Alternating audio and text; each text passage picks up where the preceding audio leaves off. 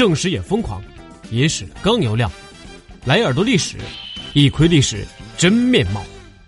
民国渣男排成排，受新文化影响，不少人打着自由恋爱的旗号，和年轻女学生大谈恋爱，抛妻弃子，边走边爱，成为一种潮流。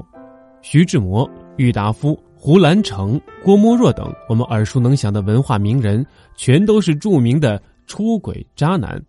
本期耳朵历史，谢老师就带大家见识见识民国文化圈四大负心渣男的先进事迹。第一名。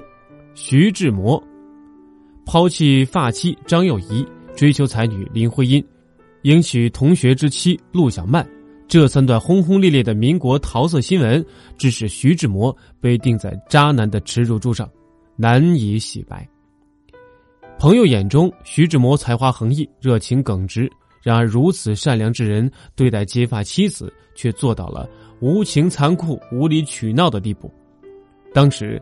徐志摩一边和林徽因看雪、看星星、看月亮，一边和张幼仪过着夫妻生活。没多久，张幼仪怀孕了。大家注意听，一段渣男事后不想负责的经典对话来了。徐志摩毫不犹豫的说：“把孩子打掉吧。”张幼仪说：“我听说有人因为打胎死掉了。”徐志摩冰冷冷的说：“还有人因为火车肇事死掉呢？难道你看人家不坐火车了吗？”接着。徐志摩抛弃在异国他乡无依无靠的怀孕妻子，离家出走，一走就是一年。当他们再次见面的时候，已是签订离婚协议书的时候了。第二位，郁达夫。你以为郁达夫是水样的春潮里忧愁洁净的少年吗？太天真了。现实生活里的郁达夫狂放不羁，是妓院的常客。郁达夫原配夫人孙权是乡下少有的集才华与样貌于一身的女子，两人婚后琴瑟和弦。尽管期间郁达夫在外不停的拈花惹草，但两个人的婚后生活还算甜美幸福。后来郁达夫出轨杭州第一美女王映霞后，心意大变，回来不管说什么也要与发妻孙权离婚。他与新欢王映霞在上海锣鼓喧天。鞭炮齐鸣，定着婚礼时，原配孙权正在北平生产郁达夫的第三个孩子。后来，郁达夫和王映霞婚后的日子过得并不像想象中的圆满。郁达夫敏感多情，疑心重，他怀疑美貌的妻子与朋友有染，争吵不断。后来，郁达夫冲动之下，在报纸上发文章，细数王映霞婚后的恶行，一时间轰动全国，谱写出。民国文学史上最知名的婚恋故事，两个人直到离婚时还在痛骂对方对不起自己，闹得极为难堪。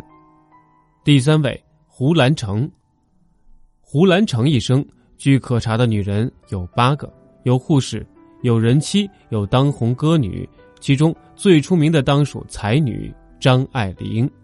二十四岁的张爱玲遇见三十八岁的胡兰成。低到尘埃里开出一朵花，彻底沦陷。然而多情的胡兰成从不为谁停留。他与张爱玲结婚后没几个月，就在外地勾搭护士小周，同时与朋友的姨娘范秀美同居。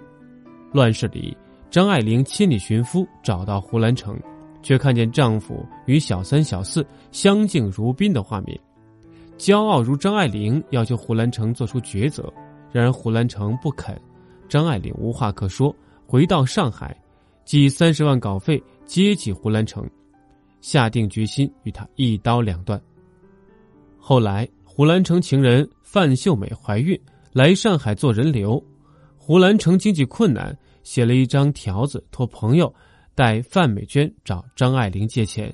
张爱玲二话没说，拿出一只金镯子给他们。小三做人流，找原配掏钱。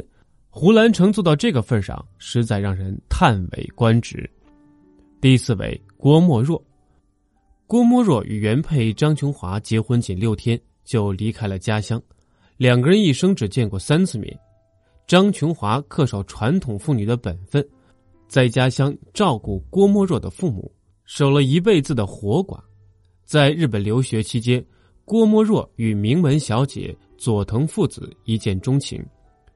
佐藤父子不顾父母的反对，以与家族断绝关系为代价，与郭沫若开始了婚姻生活。佐藤父子共为郭沫若生下了五个孩子。